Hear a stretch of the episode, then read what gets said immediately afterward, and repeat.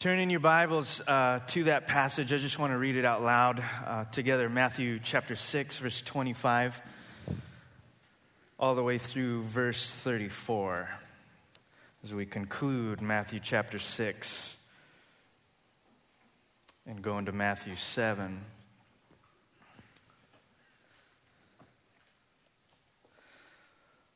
All of the passages in the Sermon on the Mount over which uh, half of which we've experienced together since September, being in this series together. This is perhaps one of the most comforting. Um, as I read it, I just want, uh, just want you to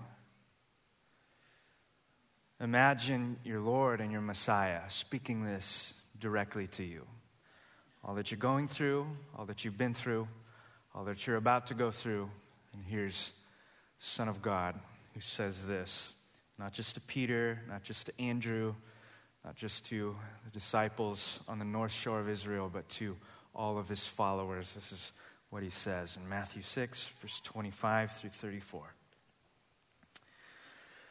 Therefore, I tell you, do not be anxious about your life, what you will eat, what you will drink, nor about your body, what you will put on.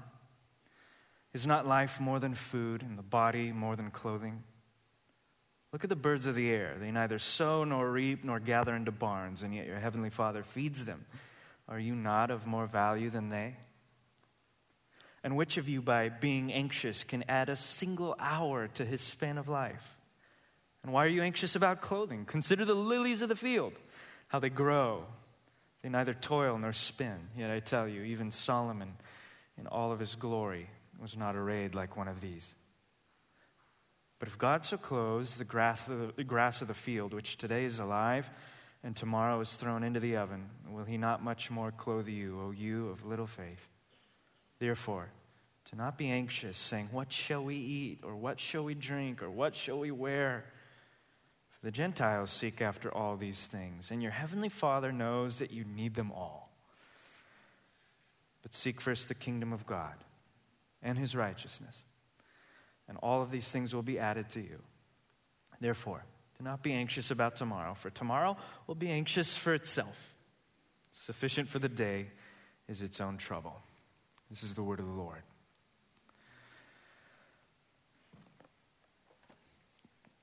As Jesus is speaking, a bunch of people gathered on a little hillside, people just like you and me, listening to him, going through their own bouts in life and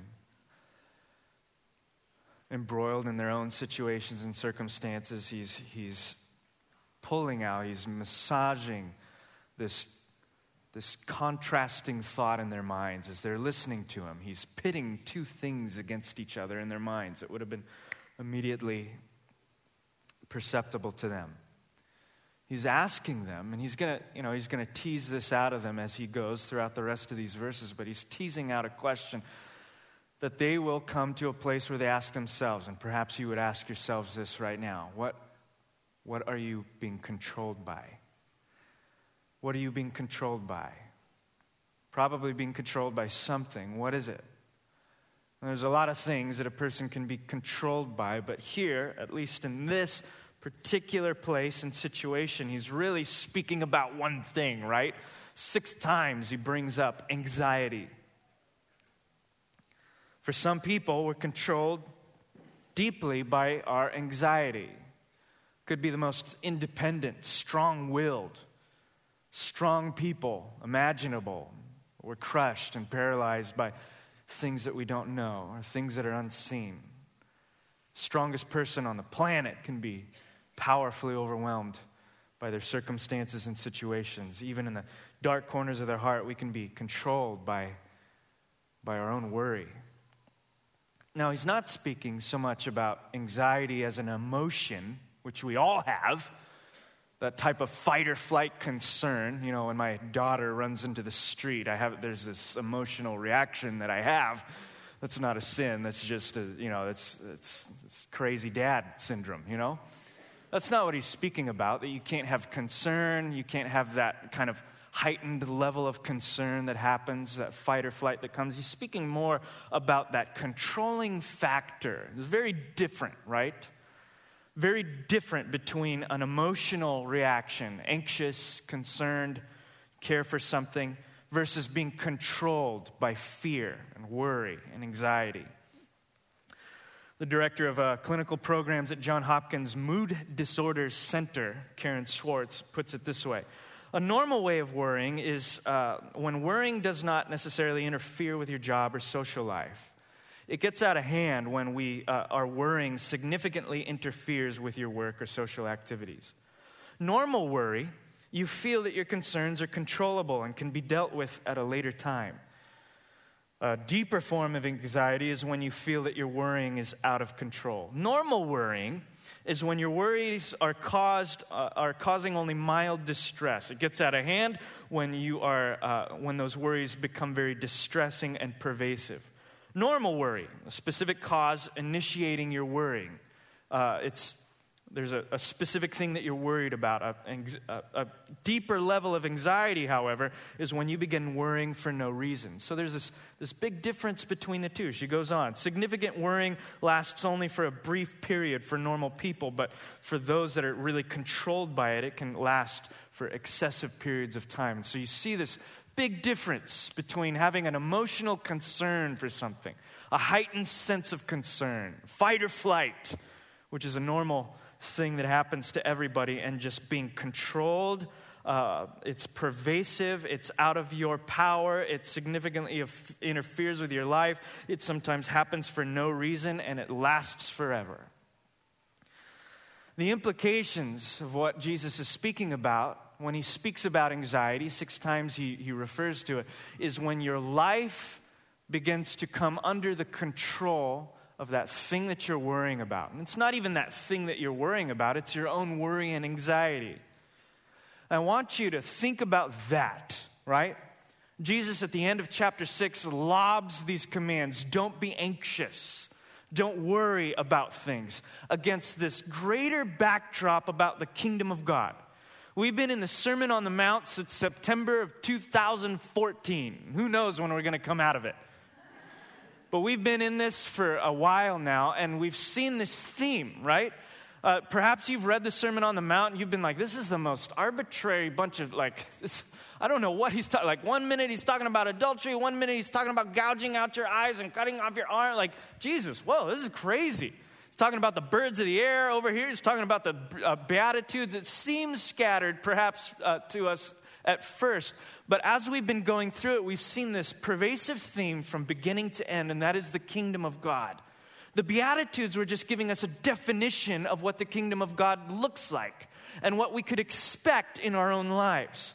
As we've gone into the second half of the Sermon on the Mount, we've seen, uh, pertaining to the, the Sermon on the Mount, we've seen that the kingdom, of what the kingdom of God looks like when it begins to touch a community and then where we are now, the last third, we've seen what the kingdom of God and are looking at what the kingdom of God looks like in solitude. And so we've really been looking at the kingdom of God and what it looks like when it dramatically affects people who desire it and want it. And so, as we're looking at anxiety, we have to ask ourselves what's the kingdom of God about? Well, we've seen that it's really simple. It's coming under the rule and the reign and the happy control of a better God than ourselves. That's really all it's been. That was the prayer that we prayed in the Lord's Prayer, right? Our Father who art in heaven, hallowed be your name. Your kingdom come, your will be done on earth as it is in heaven. The greatest desire of the believer is for God's way, for His control, for His rule, and for His reign. And our business down here is to recalibrate ours to match that. And so, what are we looking at here? We're looking at two worldviews colliding with themselves. What are you controlled by? Are you more deeply influenced by the kingdom of God, or are you being controlled? By fear and worry and anxiety.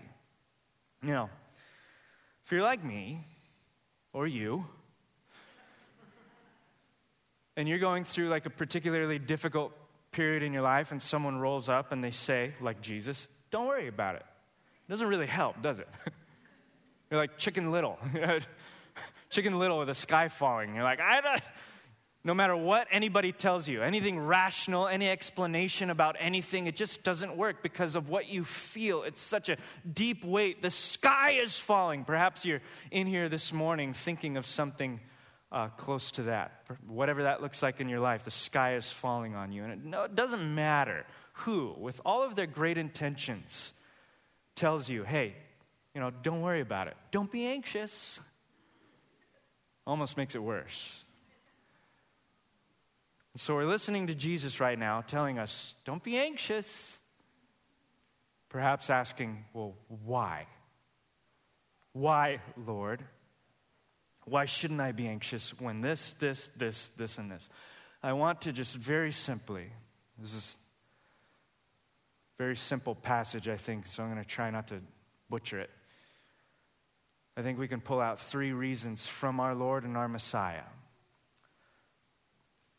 of why, if you're following Christ, you don't have to worry about what it ever, whatever it is that you're going through. Three things from this text, starting with the first one. He gives us God's perspective.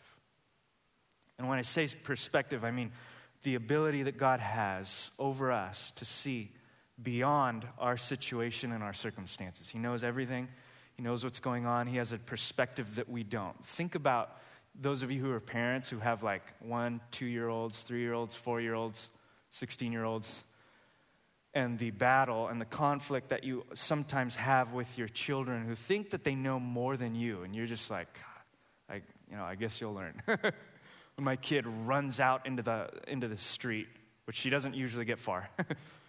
when she's running into the street and I run up and catch her and pull her back and she thinks that I'm ruining her fun. You know, those moments where she's just crying because I didn't let her run out into the street. And She just, for all she knows, like, dad is just ruining her day. She just has no idea the things that I know. She has no idea that we live on a blind corner. She has no idea that this street is extremely busy, that people come down this road faster than they should, that there, are, uh, there is a busy intersection in front of us, that we, uh, uh, leaving our door, go into a very tight parking lot. She, she doesn't know any of that stuff. She's just in her world. I want to chase a puppy. I have a bigger perspective than she does. God has a bigger perspective than we do too. And we almost expect him, at least, you know, when I read this and I see Jesus saying in a very comforting way, don't be anxious about your life, what you'll eat, what you'll drink, nor about your body and what you will put on. I almost expect him to follow up with, because I have all the food and clothing you'll ever want in life. But he doesn't. He says, Is not life more than food? Now, he's going to get to our basic needs, but he starts right here. He starts by saying, Is not life more than just food? Is not the body more than just the clothing you wear? He starts there. He starts with God's perspective. Jesus, in other words, is pointing our attention to something beyond our basic cravings. Our basic cravings matter to the Lord. Is that not why we're told to pray, Give us today our daily bread? But that's not all that matters. And he starts with a wide perspective. It is, after all, Jesus who, had, who said previously in Matthew 4 4, man shall not live by bread alone, but by every word that comes from the mouth of God. He starts with God's perspective. He moves into, and this is point two, God's sovereignty. God doesn't just see ahead of you, He doesn't just know everything that's going on. He's also powerfully in control of it. He's perfectly in control of it. Look at verse 26 of first, uh, first half where Jesus says, look, look at the birds of the air. They neither sow nor reap nor gather into barns, and yet your heavenly Father feeds them. Takes the sparrows. He says, they don't worry about a thing. Well, they work hard. They do, you know, have to eat. They have to watch out for themselves, but they're, by and large, pretty chill. And they're nothing. They're sparrows. In other words, Jesus is pointing our attention here to the intricate design of nature everything around us, everything that runs. I, like, I love those passages that Paul speaks of. Everything in the universe is being held together by the word of his power. He not only designs it, but he sustains it on a, uh, minute, uh, on a second by second basis. Nothing, not a single molecule, falls outside of God's good design. And yet, He doesn't just design it, He is the one who keeps it going. And so here, Jesus points us not just to the fact that God sees everything, but that God is in sovereign control over everything. And then, just in case we miss the point, he also goes off to say, hey, and just, just to remind you, you are not sovereign. Verse 27 Which of you, by being anxious, can add a single hour to your span of life? It's almost like this little jab. God is in control, and you're not. That's like Christianity 101. You want to follow Christ? That's the first thing we got to figure out. There is a God, and you're not it. He takes the most simple, basic necessity, our breath, and he waves it in front of us and says, You can't even, you can't even control certain aspects about your life. Some time ago, Bree and I uh, were invited by uh, uh, her grandma uh, to Hawaii, gave us some tickets to come and visit. So we went out there. It was the first time we've ever been out there. We've never been to Hawaii, so we're all just going out there. We had Abby at the time, Jude wasn't born. And we dropped, uh, remember, we had this opportunity to go out on a boat, like snorkeling and stuff like that. And on this boat, I turn around and I see on this boat in the middle of an island somewhere in the world, Dave Guzik. Dave Guzik is a pastor over there at Calvary Chapel. He's on this boat with his wife Inga. And he's like, Chris, oh my gosh, what are you doing? And he ropes me in. Uh, they were on this boat. They were about to go snuba diving. Not scuba diving, but snuba diving. So you're not just in the water with a tank on your back, but you are tethered like a ball and chain to a very heavy thing on the water. It's very complicated. I have a problem with this because I have a problem with water, okay? There's a whole point to this story. It's just the water. It's a hard, hard life. Now, I do a lot of things in the water. I have no problems with wakeboarding and surfing and all of that stuff, but it's a love hate relationship. I go onto the water with fear and trembling. Now, I would much prefer to be on top of the water. I would rather not be under the water because then it gets a lot more complicated. And so Dave Guzik, he's offering. He's like, hey, it's on me. I'm going to take you out. Let's go under the water. Have you ever been scuba diving? No, I haven't. Do you want to go scuba diving? Not really. And so he's just talking to us, and it was almost like, I mean, it was a great gift, but I was like, okay, I can't like turn him down. He's like, local pastor, like, I gotta do that. I gotta go under the water with him. And so Bree was like excited. She's like, I wanna see the fishes and all of that stuff. But I'm just terrified. I just have a problem with deep water, okay? So I step out on a limb and I go down under there with them. And there's a fast, like, has anyone ever gone, uh, any, anyone do scuba diving? Anyone out here? Okay, a couple people. It's crazy. You're the bravest people I've ever known. So as we're doing it, we're getting prepped, and this instructor is like, okay, the first thing you're gonna wanna know is uh, uh, how to breathe underwater. I'm like, yeah, no kidding. And as he's going through these warnings, he's like walking me through certain things. Like if you breathe too fast, you know, your thing's going to clog up, you're not going to get air. Oh, great. You know, patting me on the back, you're sending me out. And he's going through all of these warnings don't do this, don't do that, because if you do that, this will happen. If you do that, this will happen. If you do that, this will happen. All right, have a great time. Take some pictures.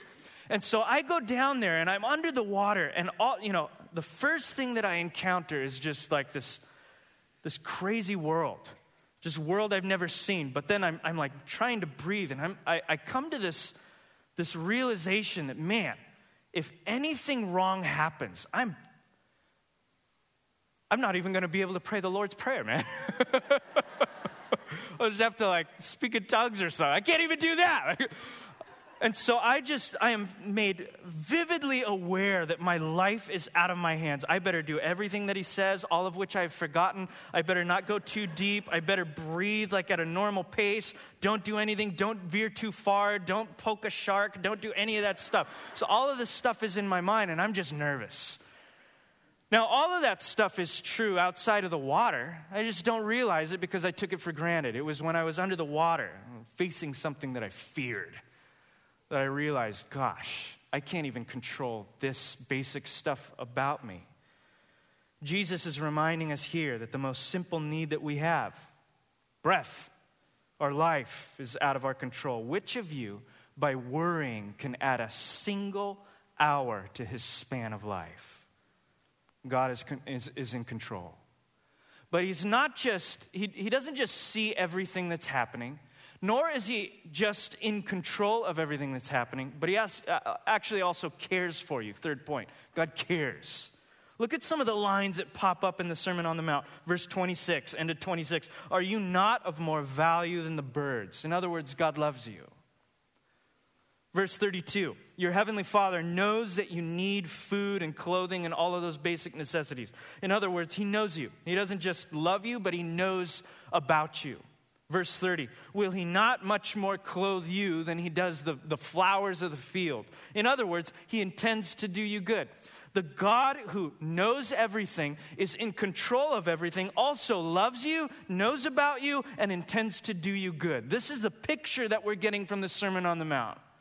You do not have a God who lives far off, kind of far removed from your life experience, who's just like, buck, buck up and just, you know, get your act together and I'll see you, you know, when I come and, and rescue the whole world. He's intimately involved, Psalm 139, intimately acquainted with your ways, has numbered your hairs, is, is more in tune with your basic needs than yourself. Isn't that why Jesus, when he tells us to pray, tells us that God knows, our Father knows what we have need of even before we ask? And the same God loves you, knows you, and intends to do you good. The point of all of this being, why don't we have to worry about our lives? The very real struggles that come our way when we do have holes in our jeans, when we are struggling with putting food on the table, when we don't know how we're going to afford our kids' college tuition, when we run into all of that real stuff that we encounter on a normal basis, and we're told by Jesus, don't worry. Why aren't we supposed to worry? Why are we freed from worry? Because God's people don't have to worry if they belong to a God, Jesus is saying, who is sovereign over every circumstance, sees what we cannot see in every situation, and will always act with our good in mind. That's what Jesus is saying. If that's true, you don't have to worry about anything. Even if you don't see beyond tomorrow and you can't make sense of your circumstances, if we have a God who's in control of everything, can see everything, and will always act with our ultimate good in mind, we're no sweat. We'll still go through the same difficulties, we'll still encounter all of those things, but we have this umbrella of comfort. Now, take anxiety and explain to me what that is. Anxiety is all of a sudden a blatant disregard of a God who has made plain that he cares for you. It's as if Abby were to tell me, which by the way she does, I know you're my dad and you're telling me not to touch the stove, but I'm going to do it anyway. I know you're my dad and you probably know some things, but I'm going to run into the street because it's fun. I know you're my dad and I know that bees sting, but I want to bite it. You know, all of the things that kids do. Crazy. You're like, what are you thinking? What's going through your mind? Don't you trust me? I think sometimes we have a, a proclivity to read passages like this and hear God just spouting off other things that we're not supposed to do. Don't be anxious. There's sin number 379. Write that down and remember it. Sure, everything that God tells us not to do that we do is categorized as sin, but do we miss the heart behind it? That this is coming from a God, a Father who loves you and just doesn't want you to run out into the street, wants you to live an abundant life intimately with Him, fruitful for the kingdom. And He knows things that you don't know. He's in control of those things, and He will always act uh, in accordance with your good, ultimate good. And so He says things like, hey, just trust me. I know you don't I know, I know you don't understand what's going to happen, I just want you to trust me. No! I know you're God, and I know you probably know some things, but you know, 34. I've kind of been around the block. Anxiety is a blatant disregard where we begin to take our life into our own hands rather than turning to God. This goes all the way back to the Garden of Eden, Adam and Eve on the heels of that word from uh, the serpent was we're told I know that God said, but did he really mean? First sin that ever was experienced by humanity was a blatant distrust, a disregard for God's love and care. That's anxiety. It's a big deal. That's why Jesus will later go on to say in verse 31 and 32 Don't be anxious saying all of these things. What shall we eat? What shall we drink? What shall we wear? For that's what the Gentiles do. When we think of Gentiles, you know, simply put, as those who are not Jewish, and that is true. That's where the word came from. But in those days, it had a far deeper meaning. When God chose Israel, we see the, the account of Israel's story in the Old Testament, He chose them for a specific purpose that they would be a beacon of light to the nations, that they would be set apart. He, he did not choose them based on any merit of the, uh, that they uh, required or, or uh, uh, accumulated. In fact, he told them through the prophets, I didn't choose you because you were a great nation. In fact, you're one of the smallest nations. You're insignificant. You're nothing. And you rebel against me all the time. I didn't choose you for your own sake. I, I, I chose you for the sake of my holy name, Ezekiel says. He chose them that they would learn to be God's people they would trust him and walk with him, and through that would be a witness to the Gentile nations. That means in the Old Testament, when we speak of Gentiles, we see not just non Jewish, but we see people who, by nature, are those who don't know God and don't trust him. And so when Jesus calls his disciples, hey, that's how the Gentiles act. He's essentially saying, hey, something you would expect of people who don't know God are doing the thing, uh, you know, you're doing the things that people who you would expect don't know God. You've reverted back to that place. What's wrong? And then he refers to them in verse 30 as those of little faith. That's how you used to act when you didn't know me. Now you know me and you're acting from a place of deficient faith. And see, faith is that opposite, that antithesis to anxiety. If anxiety is saying, I don't trust God, or I don't trust him enough to step out and do what he says. Well, faith would be the opposite. It would be, in other words, it would be saying, God, I don't know how this situation is going to work out, but I trust that you're sovereign. I trust that you see things that I don't, and that you are working everything for my good.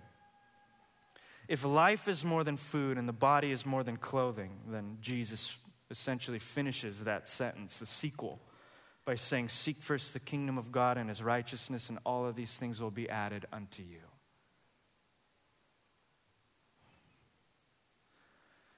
The kingdom of God, speaking about his rule and his kingship and his authority. That thing that Jesus is telling us hey, there's something more important than food. Yes, he'll take care of your basic necessities. Yes, he'll take care of all of those things.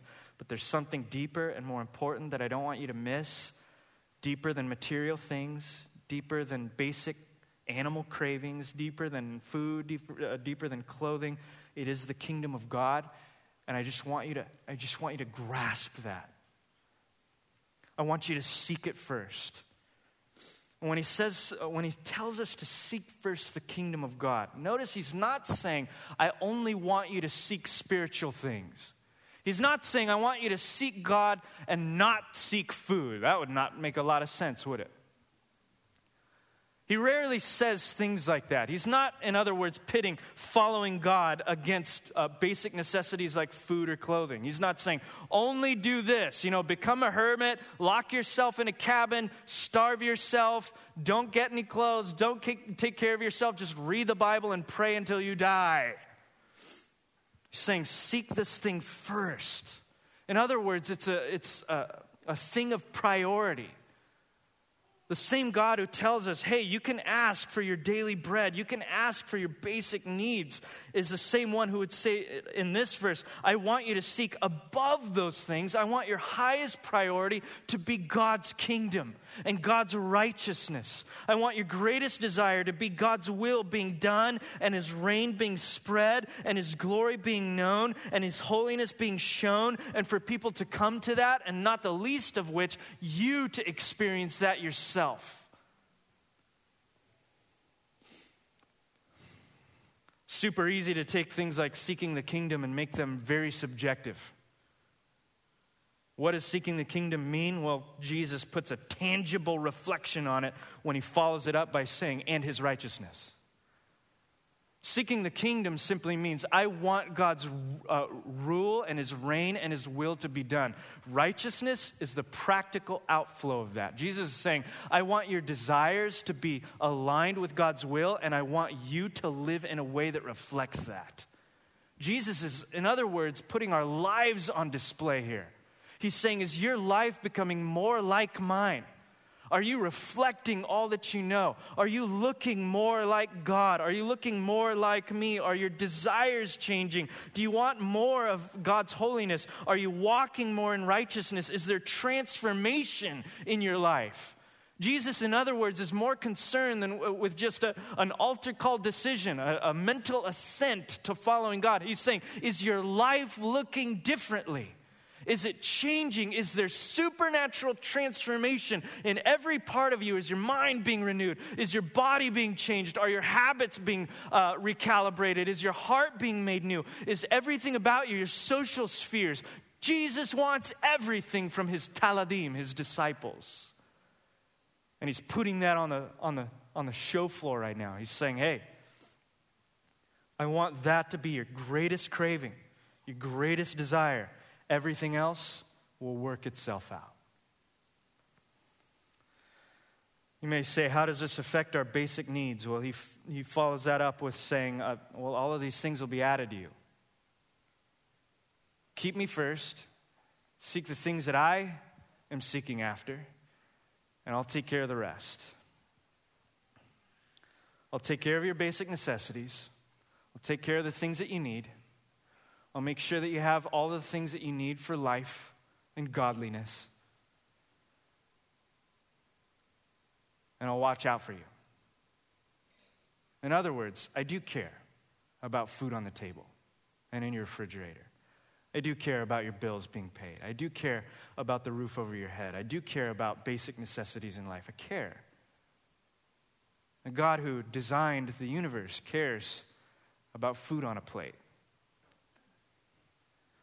But this brings up some other questions, doesn't it? The elephant in the room. Even some of the analogies that Jesus uses don't always seem to square with life experience. Not every bird lives to see his dreams come true.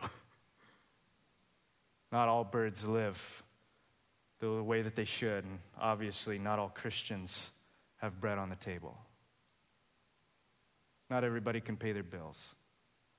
Some Christians go hungry. Some Christians are homeless.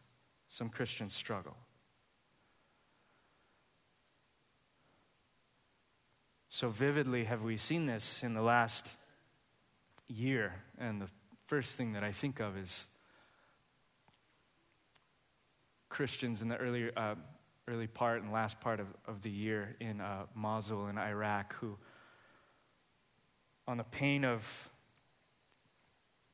their faith were ejected by terrorist groups from their homeland, ejected from their homes, lost their possessions, lost their property, were created, uh, were caused to be refugees, stripped from their homeland, their property, their houses, everything that they hold dear, separated from family, and some of them killed for their faith people who loved Jesus and decided that they were going to follow him for the rest of their lives. Starving Christians. You have to ask yourself, what does this say to them? And not even to that extreme, but what happens in so many of our lives in this room for those of us that struggle on a regular basis or even just once in a while? What do we say to the Lord, our Lord, who we deeply trust, when He tells us, hey, don't be anxious about your life. Seek first my kingdom, and all of these things will be added to you when we look at our lives and say, nothing has yet been added.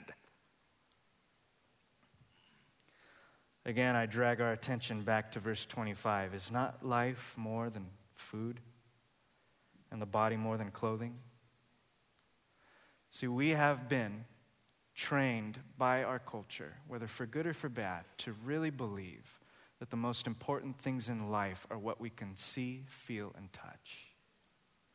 We've been trained in this life to believe that everything revolves around those particular needs.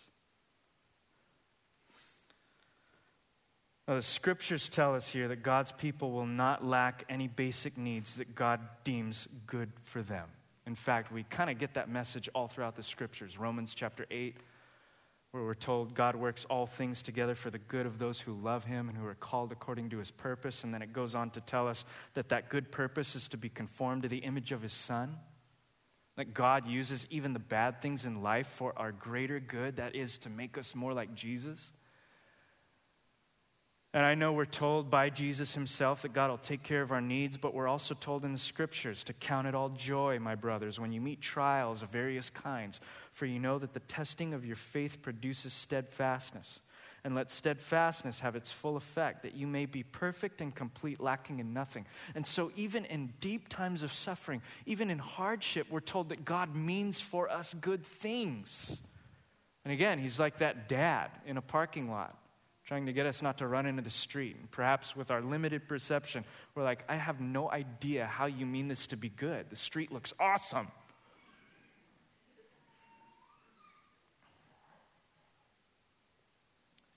Not everything that we think is good for us is actually good.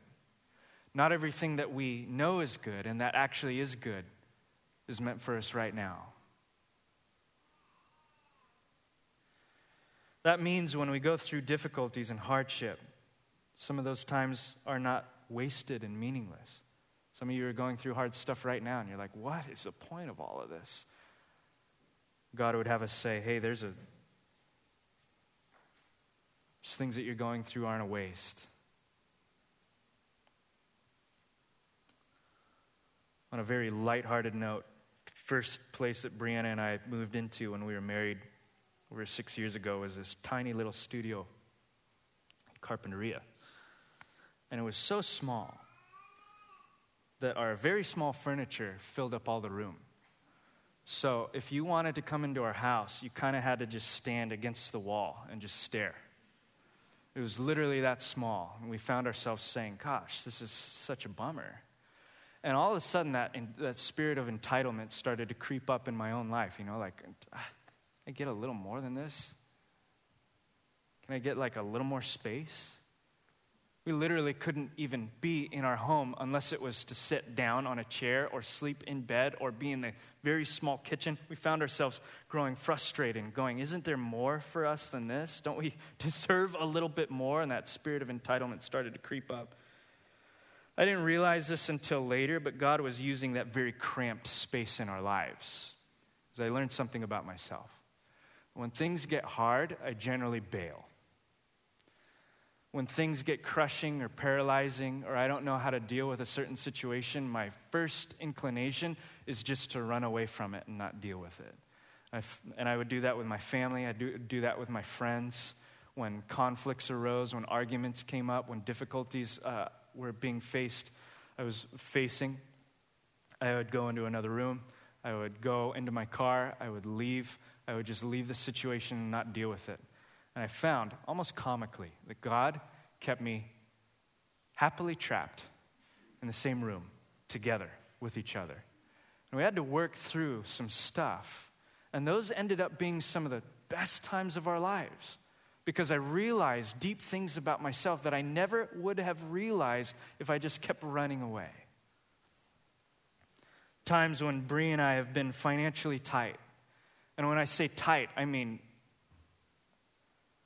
not knowing if we're going to have enough money to pay for the rent, if there is even a slight change in the budget, if there is a single emergency, a flat tire, if we go through a little, uh, you know, a few extra diapers than we did the last month, all of a sudden we're in the red. We don't know how to we don't know how we're going to afford certain things. There have been seasons in our life where we have been in that place, asking some of those questions. Doesn't God care about us? You know what we discovered in those seasons? We had to stop going out to eat. We had to stop doing fun things that we, you know, I felt like we were entitled to. All of a sudden, we were back in that small room, stuck on a couch, having to talk. And in those moments, we learned more about each other than we've ever learned in our lives. And the funny thing happened in our poverty, we fell more in love with each other. In fact, Brianna and I have had this conversation a couple times. It's, you know, and there have been ebbs and flows in that in our life, but it's almost always been in hard times. Isn't that usually how it works? It's often been in times of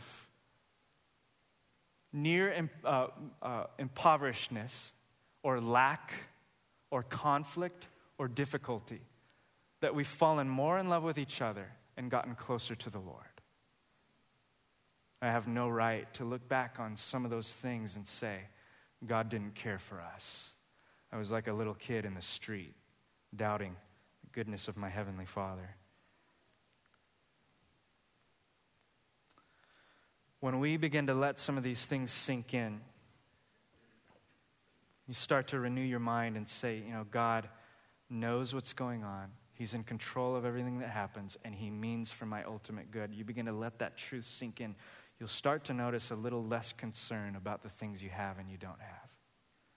The Bible calls this contentment. Paul told Timothy in 1 Timothy chapter 6, godliness with contentment is great gain, for we brought nothing into the world and we can take nothing out of the world. But if we have food and clothing, with these we will be content. But those who desire to be rich fall into temptation, into a snare, into many senseless and harmful desires that plunge people into ruin and destruction. Doesn't mince words, does he? For the love of money is a root of all kinds of evil. It is through the craving that some have wandered away from the faith and pierced themselves with many pangs.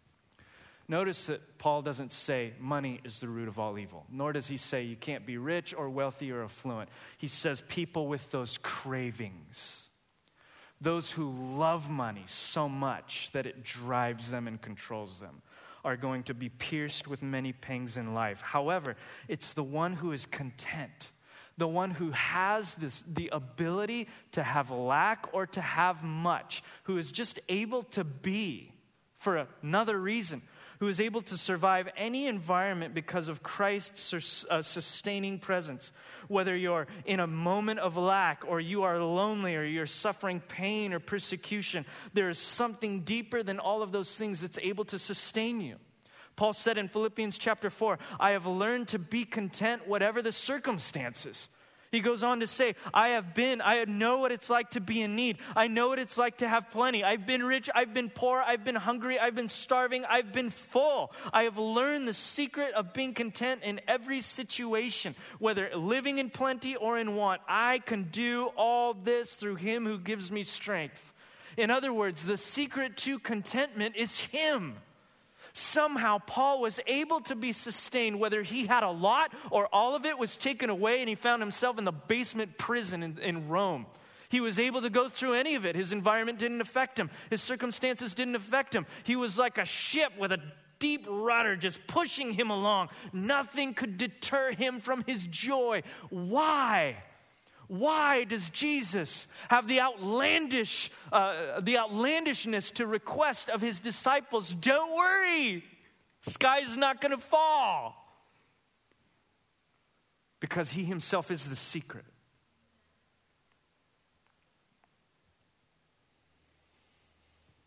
Abby has one of those radio flyer tricycles. She loves it. Takes it in the parking lot, actually, right out here, and just goes buck wild. What I love the most about that tricycle is that there's this long post that sticks out the back with a handle on it that is fastened to my hand. And she thinks she's driving, but I am steering. Such is the believer who knows their God. You might be moved along by difficult circumstances. Oh, they might push you, they might move you forward but you are plowing a steady line because you know that God will never leave you or forsake you.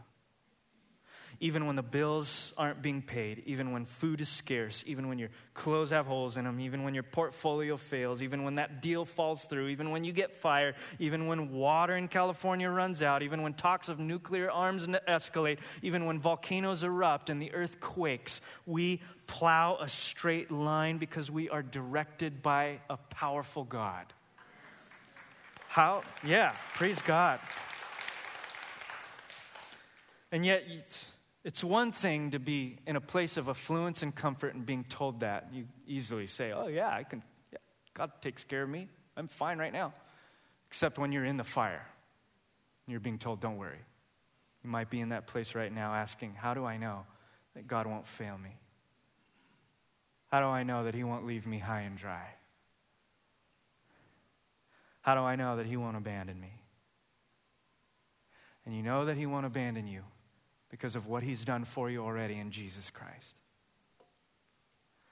That God, far from being that distant clockmaker who just winds up the clock and steps away, who's just distant from our sufferings and aloof to what we're going through, far from that picture that so many people have, is so keenly aware to what you're going through and takes your suffering and hardship so seriously that he stepped into your suffering as a man and took it on himself. And when he died on the cross and he took the burden of all of our sins and he rose from the dead, he wasn't just making a statement about who he was, but he was sympathizing with our very weaknesses. And when we're told that life is more than food, it's coming from the same person of whom it was said in John uh, 1 4 that it's in Christ that was life, and his life was the light of men. 1 John chapter 5 verse 11 through 12 this is the testimony that, G- that God gave us that very eternal life and this life is in his son whoever has the son has life that very thing that goes deeper than our basic cravings is found in this one person this God man Jesus Christ that life is kingdom language man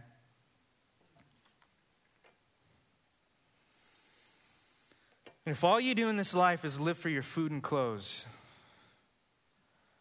and consumerism and materialism, you'll lose an eternity.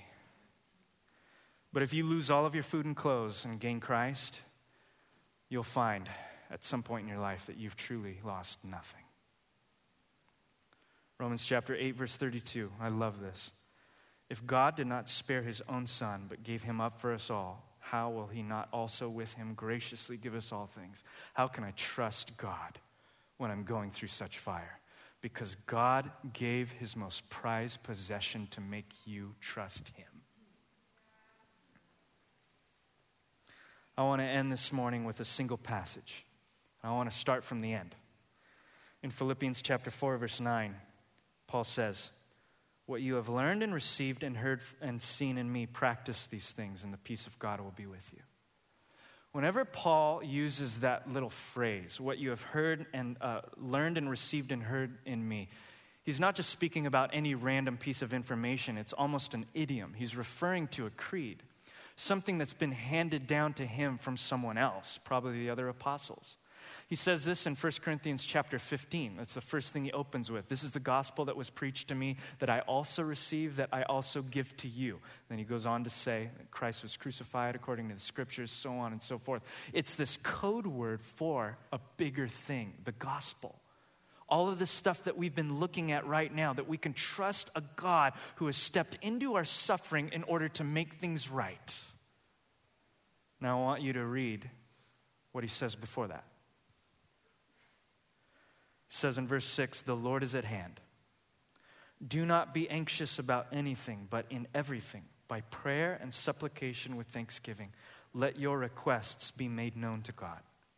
And the peace of God, which surpasses all understanding, will guard your hearts and your minds in Christ Jesus. Struggling with anxiety right now? What do you do about it? Finally, brothers and sisters, whatever is true, whatever is honorable, whatever is just, whatever is pure, whatever is lovely, whatever is commendable, if there's any excellence, if there's anything worthy of praise, think about these things. I wanted to read that last sentence, lest you think that whatever is excellent or whatever is commendable or lovely or pure or just or honorable or true is just anything that's happy that you can think of. Just find your happy place, Paul is telling us. No, he's not. He's not saying, hey, just think about unicorns and lattes and the peace of God will be with you. He's referring to that thing in the last part of the sentence. What you have learned and received and heard and seen in me that I've been speaking about for four chapters in this book about joy.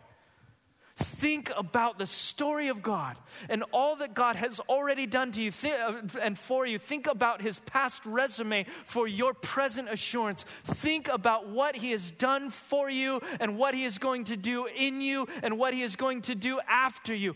Concentrate and focus on those things. And as you renew your mind with the reputation of God, you will be learning over time to trust that very God. When you do that, your anxiety will melt away and the peace of God will permeate your heart. Think about the good news of Jesus Christ. Brothers and sisters, what are you being controlled by today? Where does your mind go when you wake up in the morning?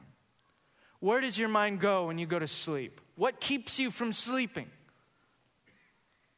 What are you enslaved to? Where does your thought life go? What are you being controlled by? If it's anxiety, Paul gives us the immediate place to take our minds. Think about what Jesus has done and what he is doing in you now, and then the peace of Christ will guard your heart. Don't think about don't think about how to get the peace of Christ. It'll come when you encounter Christ himself. Let's do that this morning as we worship. Heavenly Father, and just pray for my brothers and sisters today. Many of whom perhaps are going through a lot of stuff. And I ask, God, that you, who are not unaware of the things that we're going through in this life, have not left us to our own, have not left us to ourselves, would be present with us today as we begin to sing true things about you. I pray that those true things that we sing would begin to make their way down into our hearts by faith. That through our faith, God, you would begin to change our hearts That that peace that transcends our understanding would begin to guard our hearts and minds in Jesus Christ. Thank you that you will never leave us or forsake us. That even if our fathers and mothers forsake us, the Lord will take us up. That there is truly nothing in this life that can separate us from the love of God in Christ Jesus. Not suffering, not the devil, not angels, not death. Some of us are maybe having a hard time believing that. I pray that you would meet us where we're at and you would make it real. As we step out in faith and declare you to be the only one worthy of our praise. Heavenly Father, we love you, God. Be worshiped and honored in this place. And heal what has been sick, mend what is broken, restore the trust that has been lost, bring your prodigals home make a name for yourself in the city of Santa Barbara, in a city that is driven by materialism and by worry. May we be a people that speak loudly, a city on a hill, preaching a different message. We've learned how to live our lives apart from those things. We found the secret to our contentment. We can do all things through Jesus Christ who strengthens us. May you be our strength and our presence today. In Jesus' name.